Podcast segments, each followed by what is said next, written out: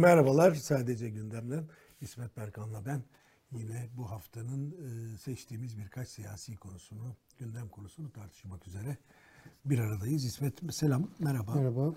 Ee, tabii bu hafta bu hafta derken bu son günlerde haftayı da geçti galiba Bartın e, Cuma akşamı oldu. Galiba. Cuma akşamı oldu değil mi? Ee, o kadar e, yoğun yaşanıyor ki insan çok uzun süredir bunu konuşuyormuşuz gibi geliyor. Ee, orada yaşanan felaket, dram. Ee, tabii bunun pek çok boyutu var. Biz hiç konuşmadık. Birkaç kelime etmemizde fayda var diye evet. düşünüyorum. Ee, yani orada e, daha önce Soma'da yaşanan bir şey. Ee, Türkiye'de çok sık yaşanır bu tür hadiseler. Tekrar etti. Ee, insanlar e, öldüler, hayatlarını kaybettiler ve pek çok ailenin canı yandı. Bu arada ihmal var mı yok mu?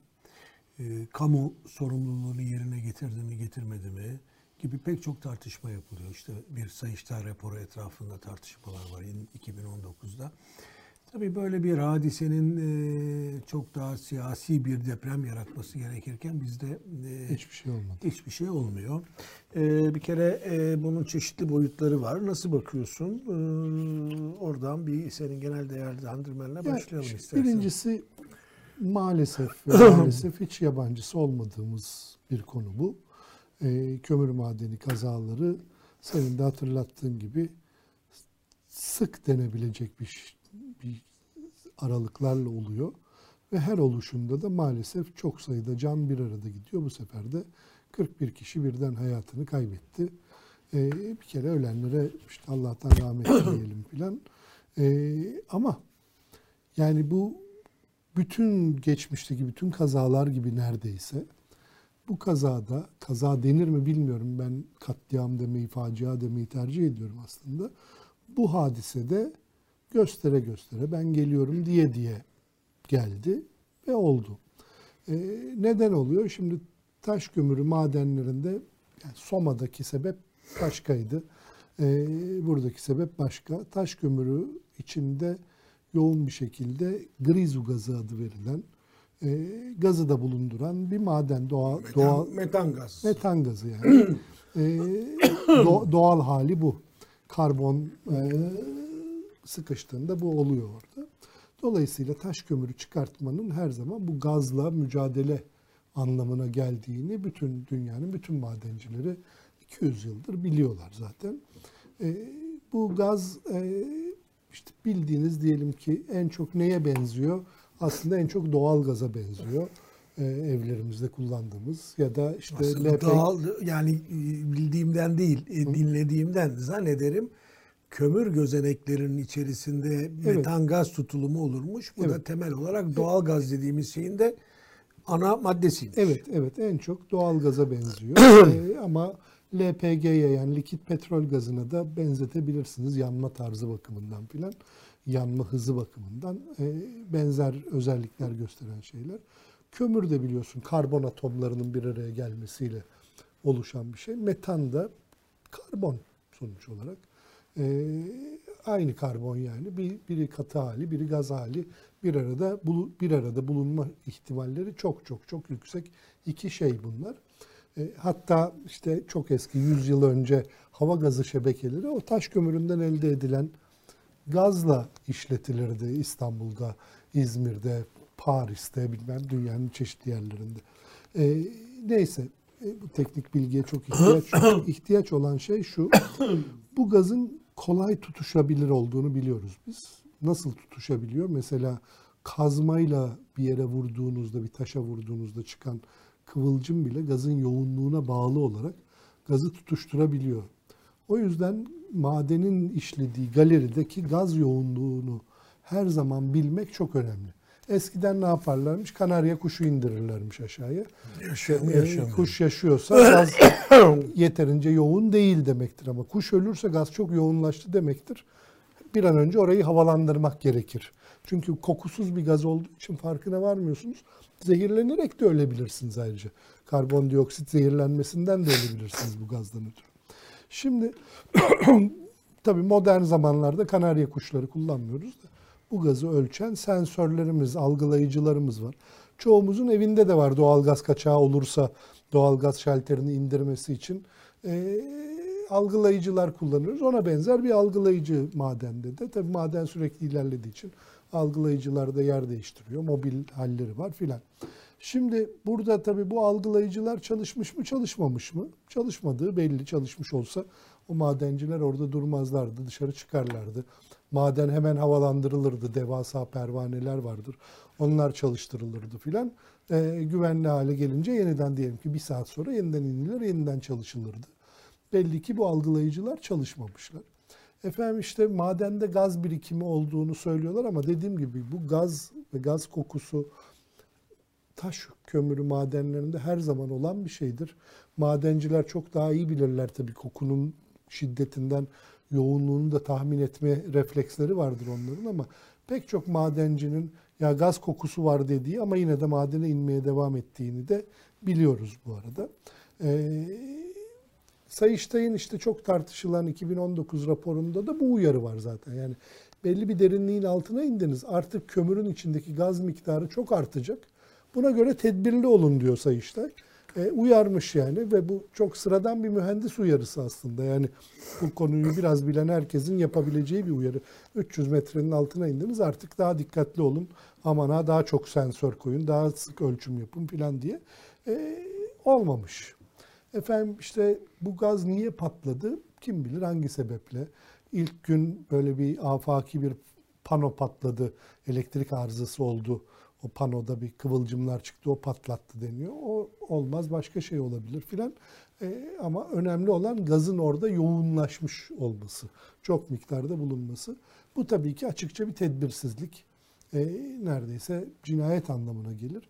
E, fakat bu işte facianın üstünden 5 gün geçti, 6 gün geçti. 41 kişi öldü. Ne tutuklama var, ne ifadeye çağrılan var, ne gözaltına alınan var, ne bir şey var. 5-6 tane savcı görevli bildiğim kadarıyla bu olayla ilgili olarak hiçbir adli tarafı yok bunun.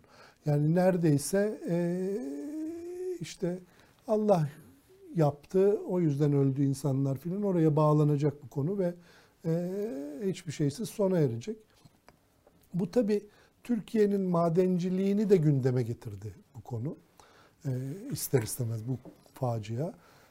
Bir ne öğrendik?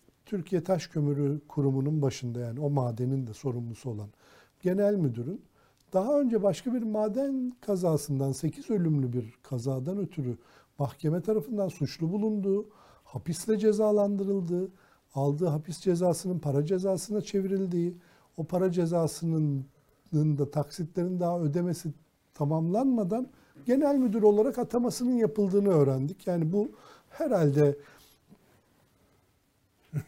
üstüne bir şey söylemeye gerek yok. Yani bu böyle bir trajik bir durum bu. Ee, nasıl olur filan böyle sorular Türkiye'de sorulmuyor tabii ki. Oldu işte böyle şeyler oluyor Türkiye'de. Bir tarafı bu. İkinci bir tarafı şu. Sayıştay'ın 2017, 2018, 2019 raporlarında yine geçiyor. Spesifik olarak bu madenlerle ilgili, buradaki maden sahasıyla ilgili. Ee, bir kere ortada bir mali fecaat var. Yani bu madenler verimli değiller, karlı değiller. Ee, Türkiye Taş Kömürü Kurumu geçen yıl 1,5 milyar lira zarar etti. Ondan önceki yıl 1 milyar liradan biraz fazla zarar etmişti falan böyle sürekli zarar yazan bir kurum. Ee, kömür Sayıştay raporundaki tespite göre kömür satışından elde edilen hasılat işçilik ücretlerini karşılamaya yetmiyor. Yani işçilerin maaşını ödeyemiyorsunuz o kömürün parasıyla. Niye çıkartıyoruz biz bu kömürü? Bu soru çok bence meşru bir soru. Yani kimsenin parasını bile ödemiyorsa ne anlamı var bu kömürü çıkartmanın? Hakikaten sorulması gereken bir soru ama böyle ekonomik mantık yürüterek efendim akılcılık yaparak Türkiye'yi yorumlamak çok kolay değil. Yani bugün kararın manşeti çok güzel. Bize kömür değil sizin canınız lazım kömür lazım. Sizin canınız değil tam tersi. Tersi. Ee, evet ama o kömür de bir şey yaramıyor yani çünkü bir, bir para etmiyor o kömür. Bir o var. Yani ikincisi tam da bu sebebe bağlı olarak ne yapmış işletme? işçilik maliyetlerini aşağı çekmeye çalışmış. Felaket derecede eksik personelle çalışılıyor. Yani öyle böyle değil Sayıştay'ın rakamlarına baktığınızda yarı yarıya, üçte bir Hatta 46 tane e, bir şeyci olması gerekirken bir kişi var filan böyle ve bu tabi denetimin, iş güvenliğinin de aksamasına sebep oluyor. Biz şimdi ölümlerle gündeme geldi burası. 41 ölümle gündeme geldi. Ama aslında Türkiye'nin iş kazası rekortmeni yerleri buralar. Evet. Yani e, işçilerin ayağına taş düşüyor, koluna bilmem ne geliyor filan bunların hepsi bu madendeki kötü çalışma şartlarına yani eksik elemanla çalışılıyor olmasından kaynaklanıyor. Tabii tam elemanla çalışılsa bu sefer maden iyice bir buçuk milyar değil iki buçuk milyar zarar yazacak belki de madenler e, filan. Bu böyle içinden çıkılmaz bir durum. Benim aklıma gelen öneri şudur. Yani biz madem yılda bir buçuk iki milyar lirayı buraya veriyoruz. Vermeye devam edelim ama o, madenleri kapatalım. O parayı ne yapalım? O parayı hem bu işçilere maaş olarak vermeye devam edelim. Geçimlerini sürdürsünler. iki yıl boyunca diyelim. O iki yıl içinde de beceri kazandıralım bu insanlara. Başka bir iş kolunu orada. E, çünkü yani Amasra Türkiye'nin en güzel yerlerinden bir tanesi. İlk aklıma gelen turizmi orada çok canlandırmak mümkün. İşte bu iklim krizinden ötürü kuzeye daha çok bir ilgi var. Ee, Karadeniz kıyılarına daha çok ilgi var filan. Yani bir sürü alternatif şey düşünülebilir. O madenlerin çünkü bize bir faydası yok. Efendim demir çelik endüstrisi için stratejik doğru. Taş kömürü demir çelik endüstrisi için stratejik bir madde. Fakat biz acaba kendi demir çelik endüstrimizde kullandığımız kömürün ne kadarını oradan çıkartıyoruz, ne kadarını ithal ediyoruz? Benim bildiğim yüzde seksene yakınını Amerika ve Çin'den ithal ediyoruz biz taş kömürünün zaten. Yani stratejik dediğimiz yüzde yirmiyi karşılıyor belki de. E, kalorifik değerinde çok bir sorun yok belki ama miktarında bir sorun var. Ya da belki daha bilimsel, daha verimli, gerçekten burayı para kazanabilir hale getirmenin de bir yolu vardır. O zaman onu uygulayalım. Yani e, devlet buradaki e, işletici sorumluluğundan çıksın, özelleştirsin bu madenleri. O zaman denetim görevini yapsın. Çünkü devlet aynı anda devletin bir tarafı denetici, bir tarafı o madeni çıkartıcı olunca çıkar çatışması oluyor. Şimdi Enerji Bakanı gittim ben orayı denetledim her şey tamamdı diyor. Tamam ama ortada çıkar çatışması var. Sen Enerji Bakanısın. Aynı anda hem denetlemen gerekiyor hem de oradan çıkacak kömürün miktarı senin açından başarı hanesine yazılan bir şey. Şimdi bu bu çıkar çatışmasında acaba hangi tarafı tutuyor bakan? Yani iş güvenliği tarafına mı ağırlık veriyor? Solcu bir bakan olsa belki ona ağırlık verecek. Maden iyice zarara girecek. E, sağcı bir bakan olunca ne yapıyor? Verime işte daha çok kömür çıkmasına bakıyor. O zaman da iş güvenliği gidiyor. Yani bunun bir kurtuluşu yok bunun. Bu çıkar çatışmasıdır bu problemi yaratan şey.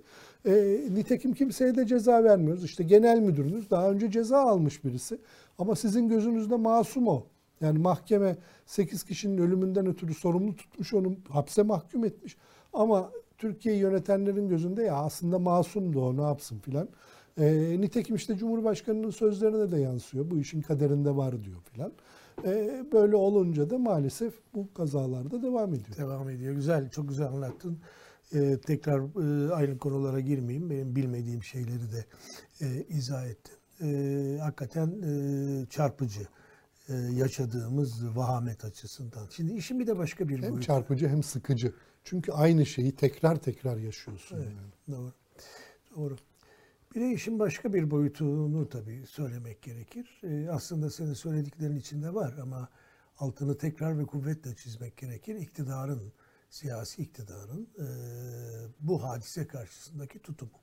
Şimdi siyasi iktidarın buradaki konumunu e, söyledin. E, evet, e, bu bir e, devlet kurumu ve e, siz bu devlet kurumu kaldı ki olmasa bile, yani bu bir özel e, yapı olsa bile e, Enerji Bakanlığı veya ilgili kurumlar, her kimse onlar burayı denetleme, kamu sağlığını, halk sağlığını, çalışan sağlığının denetlenmesini yerine getirmek zorunda. Şimdi böyle bir şey olup 41 bir kişi öldüğü zaman soruların sorulması, e, bu hadisenin üstüne gidilmesi gerek basın tarafından, gerek toplum tarafından, gerek sivil toplum ve muhalefet tarafından son derece tabii. Ama e, burada gelin görün ki e, iktidar kompakt bir tavır alıyor.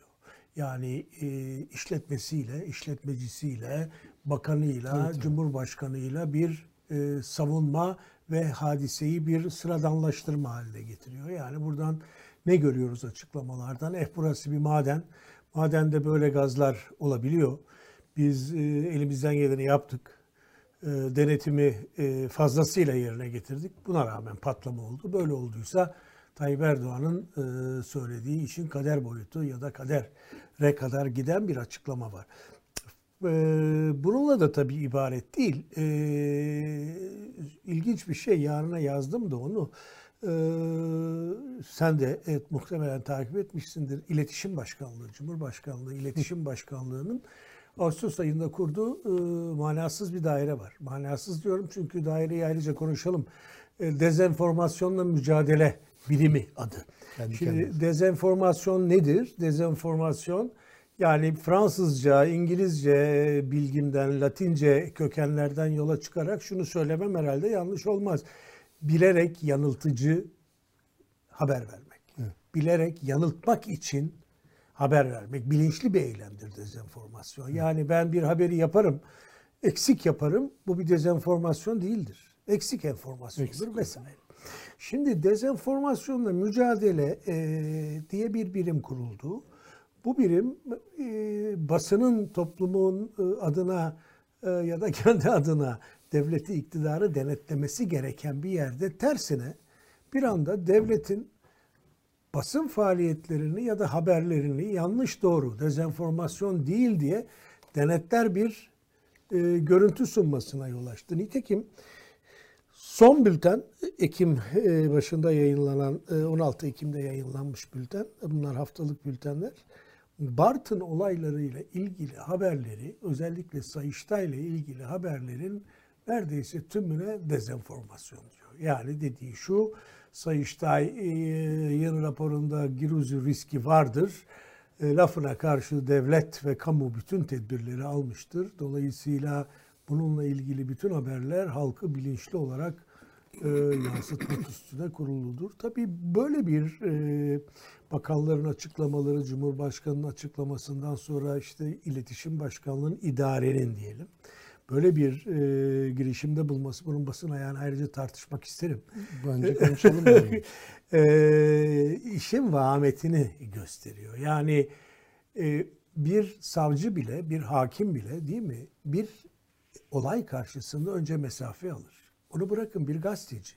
Senin önüne bir enformasyon ya da bir bilgi ya da bir söylenti geldiği zaman ilk yapacağın şey mesafe almak, ona uzaktan bakmak, bakarken onun işte doğrulaması ya da kurucu unsurlarını izah etmektir. Burada devletin yaptığına baktığınız zaman bir anda hiçbir unsurun üstüne gitmeden doğrudan savunmaya geçen, doğrudan savunmaya geçerken e, basınla ilgili de e, e, bir tür nasıl söyleyeyim itibar kaybettirici, itibarına saldırıcı bir faaliyet göstermek. Şeyde hatırlatayım tabii bir bültende o, o kısmına gireriz. Şu Bartın kısmı gitsin. Mesela Tunceli'de tuvalet açılışına e, resmi olarak yapılmasının e, ki bu sonradan doğrulandı bugün. Başka sitelerde de var, internet sitelerinde de var.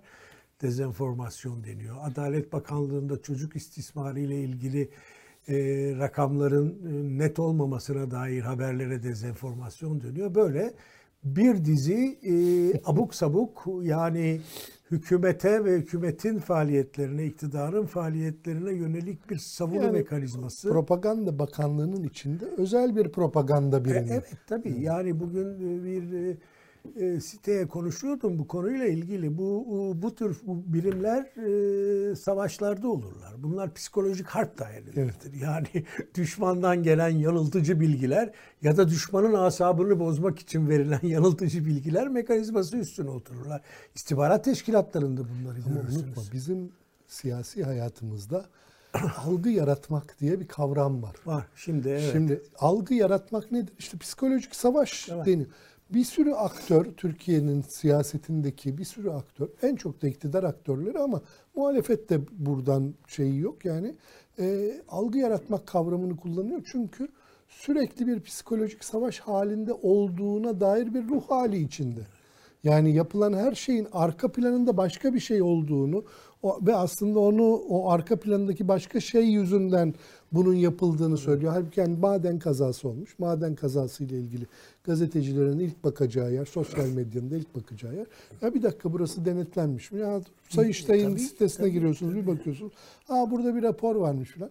Tabii bunlar daha nüanslı ele alınmalıydı. Ben de ele alınma biçimine benim de itirazlarım var. Biraz önce daha nüanslı ifade etmeye çalıştım Sayıştay raporlarını. Ama bu ilk günlerin heyecanı içinde bu olur. Ayrıca bu bu çeşit hata yapanları düzeltmenin yolu da onu nüanslı bir şey. Arkadaşlar doğru. öyle diyorsunuz ama öyle değil. Şöyle Çok aslında şunu şöyle okumak gerekir demek Ya lazım. Çok doğru ama ben haklısın bu söylediklerine tamamen katılıyorum ama bunları ben galiba biraz daha simgesel okuyorum. Yani Çok, fi- yani tabii. bunların fiili bir anlamı var ama bir de simge anlamı var. Mesela bir e, sosyal medya ile ilgili bir kanun çıkıp e, seni e, hapse mahkum ederim dediği zaman bunun simgesel bir anlamı vardır ve insanlar üstünde etkisi vardır. Şimdi burada da aynı şeyle karşı karşıyayız. Ha- Haklısın. Basının çalışma biçimi, ayrıntıları vermesi eksik olur, güdük olur. Kendince çünkü bu çeşit çabalara meşruiyet yaratıyor böyle şeyler.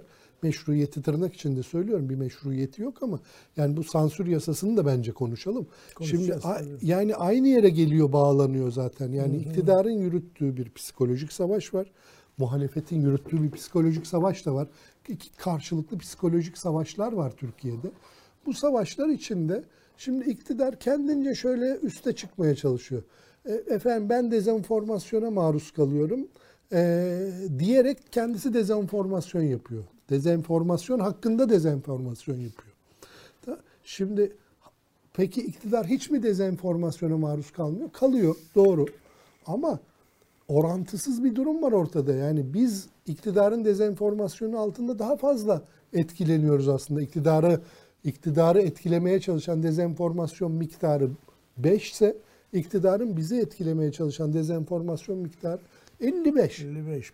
Yani- Ha, bu, bu sadece Türkiye'de olan bir şey değil. Yani Yok yok bu seviyede herhalde Hayır e, hayır devletin yaptığından bahsetmiyorum.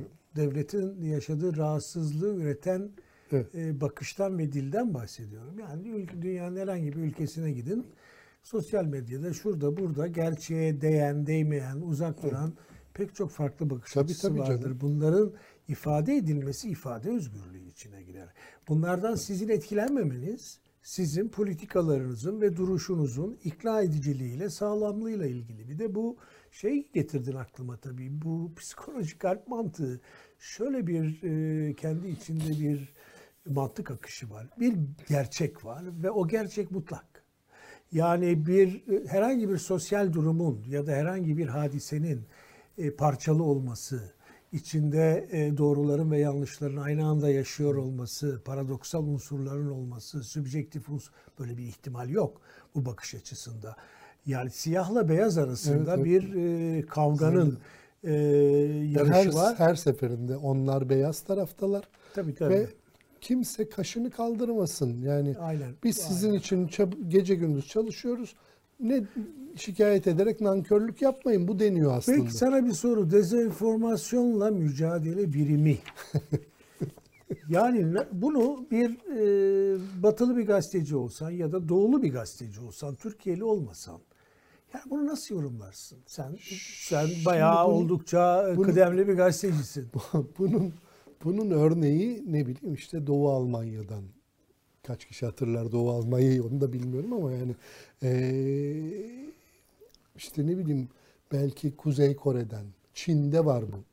Şimdi mesela Çin'de öyle kuvvetli bir kontrol var ki WeChat diye bir programı var Çinlilerin. Biz herkes burada WhatsApp şu bu bir sürü mesajlaşma kullanıyor ya.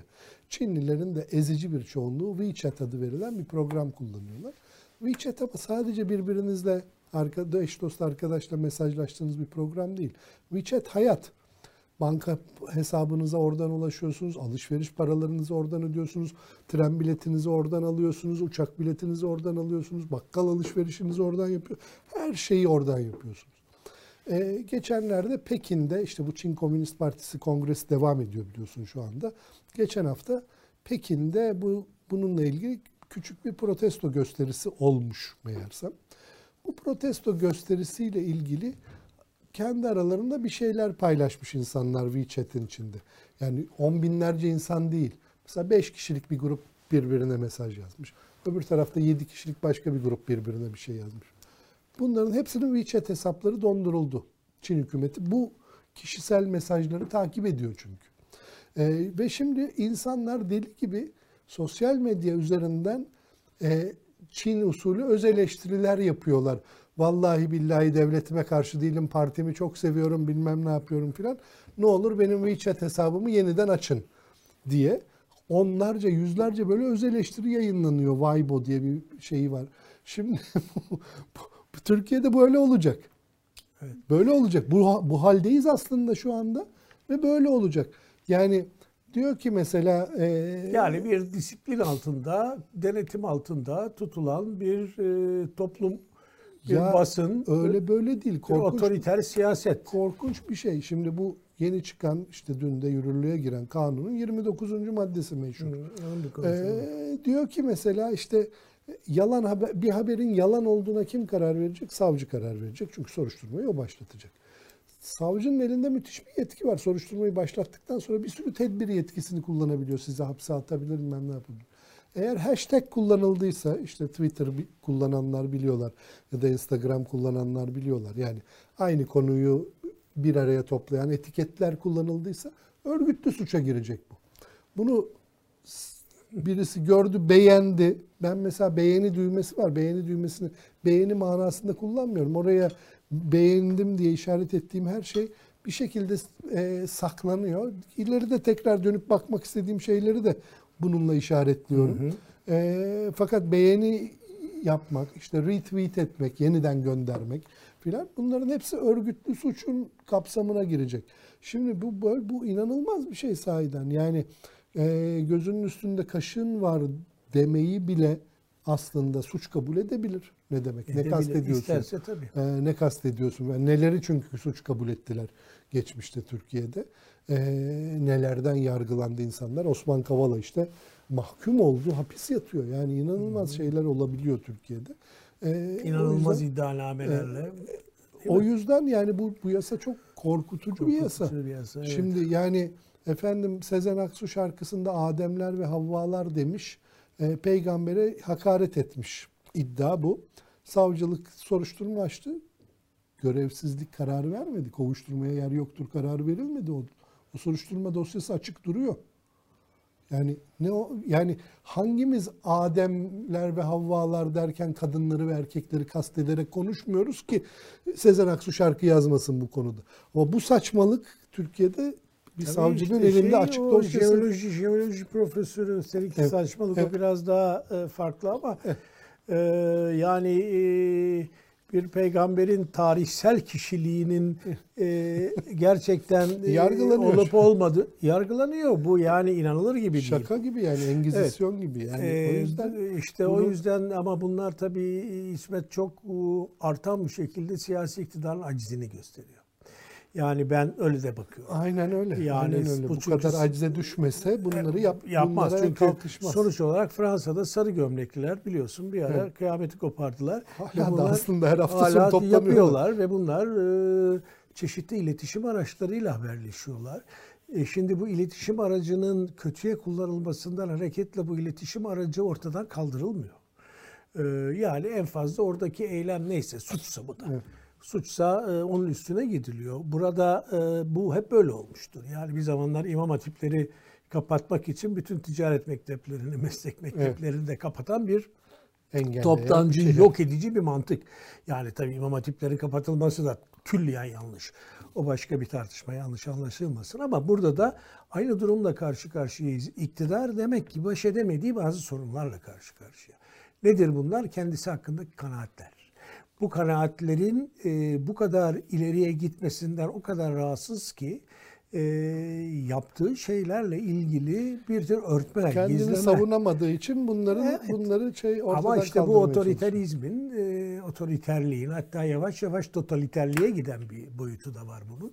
E, iz düşümlerinden bir tanesi. Şimdi bu yasaya Şimdi bütün konuştuklarımız mesela Bartın senin anlattığın işte e, kömürün içerisinde hücrelerde metan gaz gizli toprakta derinleştikçe bu meten gazın e, harekete geçme ihtimali artıyor e, ve patlamalar oluyor. Oldu. Bu patlamada insanlar öldü ve iktidar burada bunu sıradanlaştırmaya çalışıyor. E, Denetimi, sorumluları hiçbir şekilde ortaya çıkarmadan yol almaya çalışıyor. İletişim Başkanlığı denilen bir devlet kurumu e, konudaki bütün eleştirileri dezenformasyon olarak- Dezenformasyon yani bilerek yapılmış yanıltıcı haberler olarak e, e, size anlatıyor. devletin onun arkasından vazifeymiş gibi böyle evet, şey. bir de onun arkasından bir de yasa var. Yani bu yasa e, işte bu tür dezenformasyon e, girişimlerini, faaliyetlerini e, cezalandırabilecek bir yasa. Hangi çerçevede uygulanacak bilmiyoruz. Yeni çıktı ama bu tabii Türkiye gibi bir liderin iki dudağının arasında hüküm veren bir yargı mekanizması mevcut oldukça ya da savcılar kurumu mevcut oldukça bu yarın bir haber yapan gazeteciden bir e, En sıradan büyük tehdit bence sosyal medyaya. Yani gazeteciler e, daha şerbetliler böyle konularda. Şu kağıda basılı gazetede. İsmet belki şey- bir gazetedeki haberi sosyal medyada retweet etmek buraya giriyor. Tabii. Dolayısıyla o zaman haberciye de gidiyor ucu. Yani haberci hapse girer girmez onu demiyorum. Tabii tabii tabii. Yani bütün bir engelleyici mekanizma İşte esas ama kitlevi tarafı sosyal medya tarafı bence. Yani gazetecileri engelliyor. Ee, ama esas sosyal medyada gündelik geyik muhabbetlerini de engelliyor. Yani şimdi ne bileyim Nurettin Nebati bir yerde bir konuşma yapıyor. Komik bulunuyor o konuşması. Onunla bununla dalga geçemeyecek miyiz mesela? E bunların Dalga geçersek- Ha, yani Yani, Yani- epistemolojik Yani- kopuş yerken tebessüm edemeyecek miyiz? Evet. Ya da tebessümü kendi kendine evinde yapacaksın. ama işte bu ta- tam bu şimdi adını koymak istemiyorum. Bu Totalitarizm rejimin, bu işte. totalitarizmin Tabii. bir türleri vardır. Tabii, yani onlardan bir tanesi bu Şimdi böyle. benim bir tek merak ettiğim buradan suça teşvik gibi anlaşılmasın onu da söyleyeyim ama peki böyle toplu bir sivil itaatsizlik hadisesine dönüşürse herhangi bir eee, diyelim ki savcılığın bir sosyal medya paylaşımına yapacağı bir müdahale Evet. eee, on binlere yüz binlerce insan toplu bir sivil itaatsizliğe girişirse ne olacak? Muhtemelen e, İçlerinden 3-5 tane ülkeyi tabii seçilir. ülkemizi yönetenler iki şeye güveniyorlar. Bir toplum böyle bir işe bu ülkede girişmez. E, Burası Bütün Romanya değil. gelişmesi gerekmiyor işte. 8-10 bin kişi, 100 İşte o- bin kişi yeterli Yani olur. olmuyor Türkiye'de çok kolay İsmet biliyorsun. O o korkuyu saçtığın zaman o endişeyi çünkü hapse girebileceğini, başına iş gelebileceğini biliyorsun. Bu bir şey değil, bir şaka değil.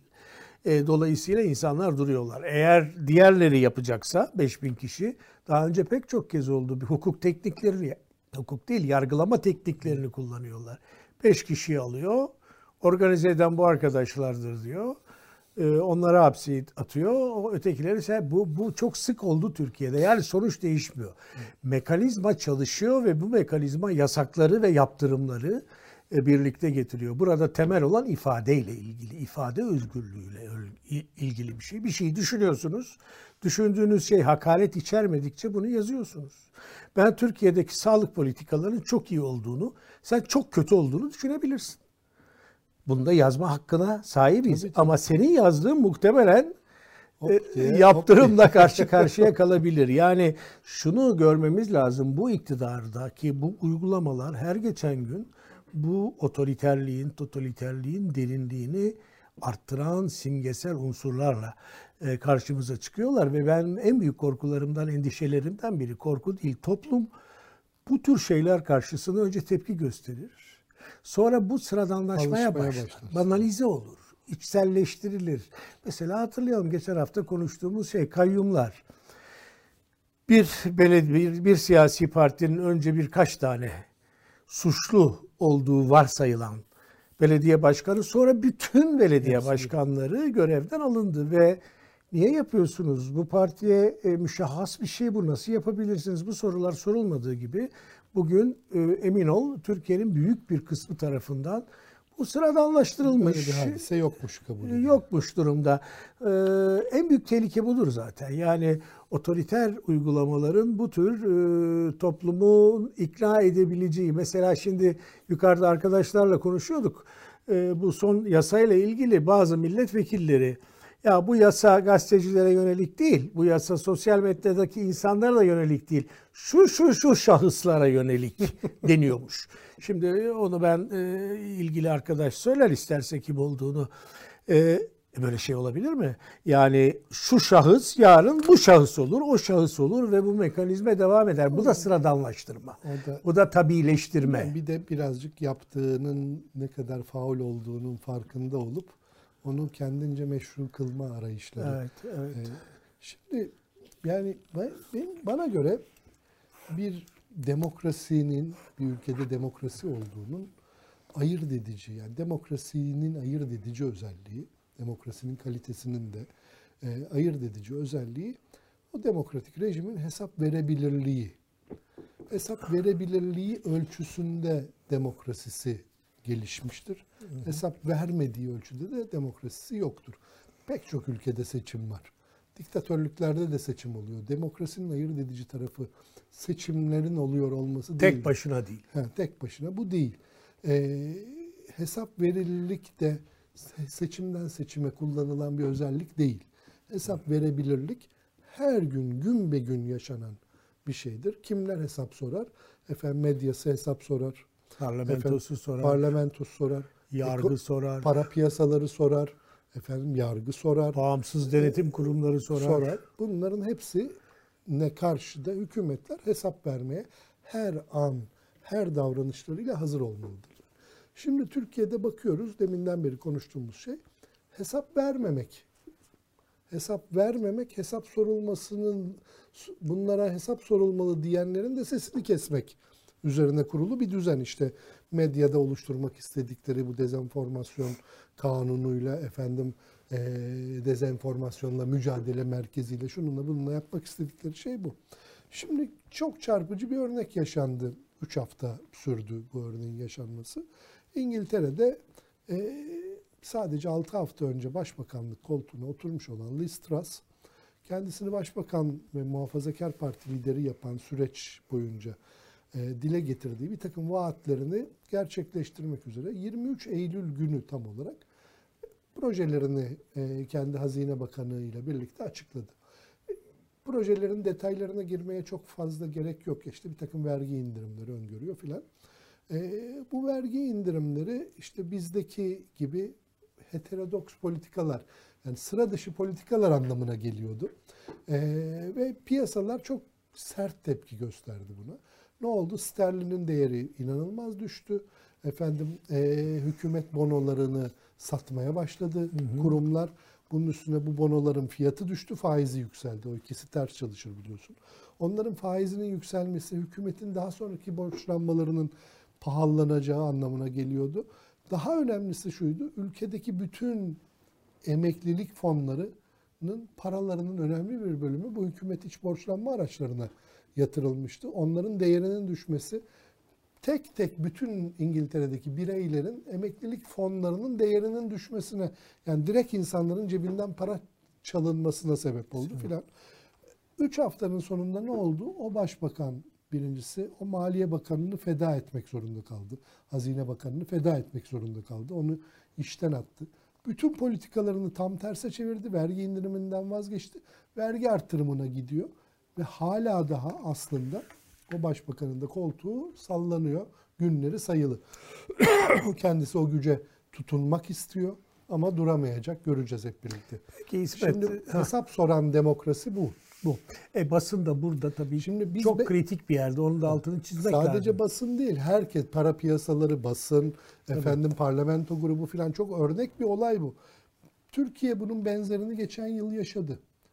İşte heterodoks politikalara, faiz indirimleriyle girdik. Hepimiz yaşadığımız hayat pahalılığını biliyoruz. Doların fiyatı %100'ün üstünde arttı geçen yılın Eylül ortasından bugüne. Enflasyon yüzde- %100'ü buldu geçen yılın Eylül'ünden bugüne baktığımızda filan. Şimdi fakat hesap sormak da istendi Türkiye'de. piyasalar hesap sordu mesela işte doların fiyatını e, 19 liralara getirerek faizleri bilmem ne yaparak filan piyasalar kendince bir hesap sordu. Ama medya medyamız olmadığı için böyle bir hesap sorma mekanizması olmadı. Sosyal medya birazcık sormaya çalıştılar. Sana hesap bir- vermeye kalkan da hiç kimse olmadı. Sana bir soru soracağım. Ee, sen nasıl derler bu tiyatroda bir e, uzun tiratla e, belki programımızı böyle noktalayabiliriz. E, benim e, gazeteciliğe başlamam biz e, izleyicilerimiz bilmez. Ben üniversitede asistandım. İsmet Benim bir, yüzümden. bir dönem öğrenciydi. Dolayısıyla tanışırdık. Ee, Bir gün beni e, gazetelerde çalışmaya ikna eden odur. Dolayısıyla benden çok daha eski bir gazetecisin. Ben senden daha büyük, daha yaşlı olsam da. Yani, e, 1980'leri yaşadık. Sen Hasan Cemal'in yönettiği Cumhuriyet Gazetesi'nin Evet. Parçalarından biriydin. Önemli bir gazeteydi. Hem e, 12 Eylül'e e, dik durabilen hem de daha sonra Özal'la birlikte Türkiye'deki özgürlükçü değişimi e, bazı sol e, tabulara rağmen e, taşıyabilen bir gazete. Açıkçası o günden bugüne e, çok e, sanki zemin kaybetmiş gibi e, görünüyoruz. Sen nasıl görüyorsun, nasıl değerlendiriyorsun özellikle şu son dönemdeki durumu ve buradan geri dönüş ihtimalleri ne İsmet? Şimdi ben Şimdi bu konuda- tabii çünkü gazeteciler, gazeteci eğitimi, medya patronları pek çok Şimdi pek çok bileşeni teknoloji de var tabii. Demokrasinin pek çok bileşeni, bunun içinde medyası da var filan. Ee, çok yara aldılar. Fakat işte bu deminki İngiltere örneğini vermemin sebebi o aslında. Biraz bu maden faciası bir başka örnek olarak yanına eklendi. Ee, bu hesap vermeme hali, işte bu dezenformasyon kanunu filan. Bunlar ben böyle hep gelecekten ümitli olmayı tercih etmiş, iyimser kanatta kalmayı bilinçli olarak seçmiş bir insanım. İlk defa burada çok vahim bir durum görüyorum. O da şudur yani Türkiye e, bu iktidarı, bu iktidar yapısını değiştirmeyi başaramaz ise Haziran'da yapılacak seçimlerde Türk demokrasisi sona erer. Kaldığı kadarı sona erer. Bir tarihi bir e, anı olarak kalır. Türkiye'de bir zamanlar demokrasi vardı şeyi sona erer. Gidiş bu yöne doğru. Bunu böyle bir gizli ajandadan e, şüphelerimizden söz etmiyoruz artık. Çok açık atılan açık adımlardan söz ediyoruz artık. E, o yüzden yani burada e, eleştirirken hep işte yani demokrasimizi yani bu, bu ölçeğe, bu temel ölçeğe bakılması gerektiğini düşünüyorum ben. Yani burada efendim işte kimlik siyaseti, dış politika, şu falan bunların hepsi tabii ki önemli şeyler ama çok temel bir şey var. Bu konuşmaları Temmuz ayında yapamayabiliriz. İsmet korkutma insanları. O kadar. Hayır, hayır, burada neyi, neyle karşı karşıya olduğumuzu Evet, bilelim. yani Yani, böyle- biz bir sürü güzel konuyu, önemli konuyu konuşup duruyoruz. Tabii ki konuşacağız da, konuşulmalı da. Ama o kadar temel bir konu var ki ortada. Bu temel konuda bir yerden bir yere gidemezsek, Evet. bir eşiği atlayamazsak geri Daha kalan da- hiçbir konunun hiçbir Tabii, önemi kalmayacak. Daha, daha da derinleşecek bu vahim otoriter düzen. Hak katılıyorum sana. Evet. Yani budur şimdi madenin bundan ötürü konuşuyoruz.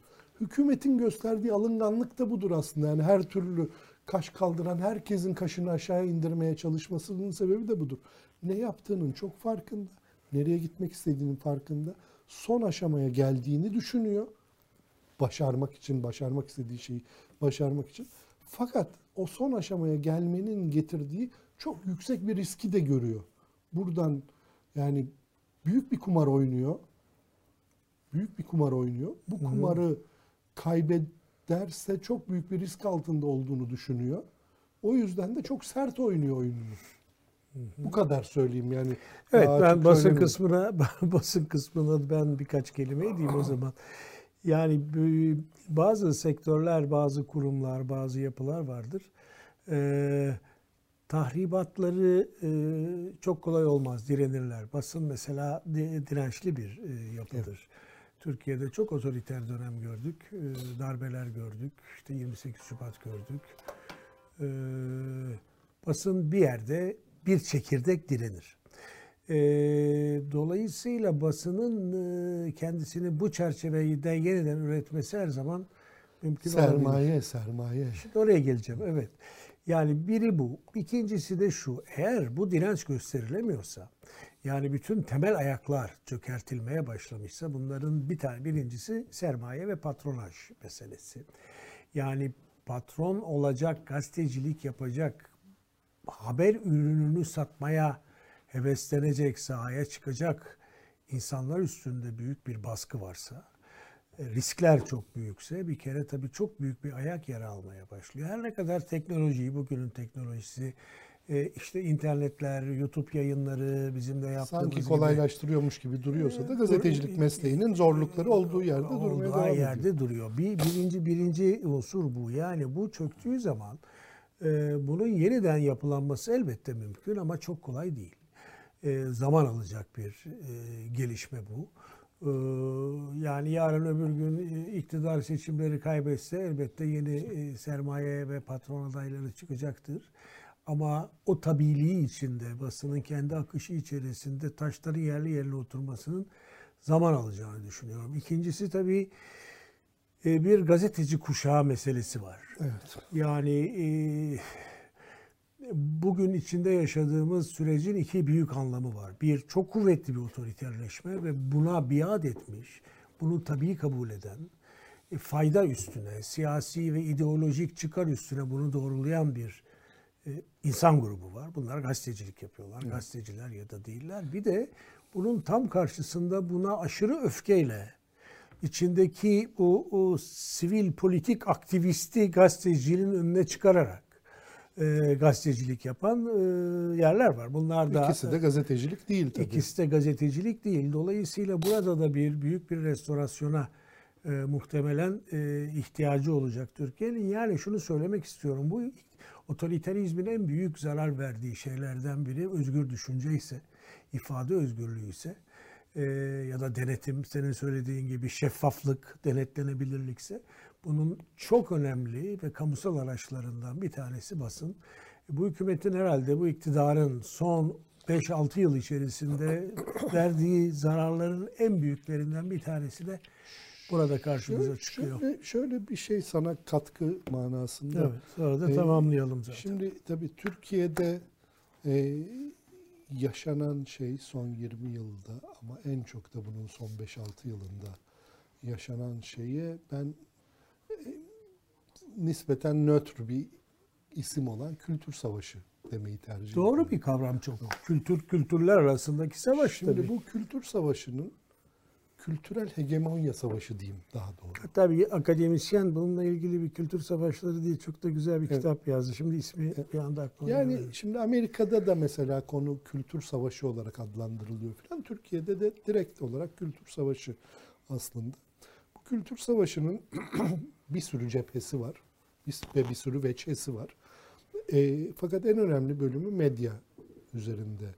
Çünkü kültürel hakimiyet kurabilmek için e, medyaya ihtiyacınız var Hı hı. medyanın ele geçirilmesi kültür savaşının çok önemli bir unsuru oldu. Bir sermaye kovalandı medyadan. Yerine de başka bir sermaye geldi. Şimdi medyayı yeniden ayağa kaldırmak dediğinizde Ondan bile emin değilim. Bir araya gideyim. Yani e, yeni bir sermaye mi geldi yoksa yani kimse siyasi insan- iktidarın sen bu işi geçici olarak yap diye işaret Evet, ettiği ya da- adamlar ya mı da bu işlevi yerine getiriyor? yapı, yani patron gibi davranmayan, Evet. pat- patron başka yerde bir parayı koyan var, sizin maaşınızı ödeyen, eee, işte elektriklerin yanmasını sağlayan falan filan bir adam var ya da adamlar var. Ama bir de patron var. Patron başka bir yerde. İşte eee kimi kastettiğimi anlıyorsunuz herhalde. Tabii.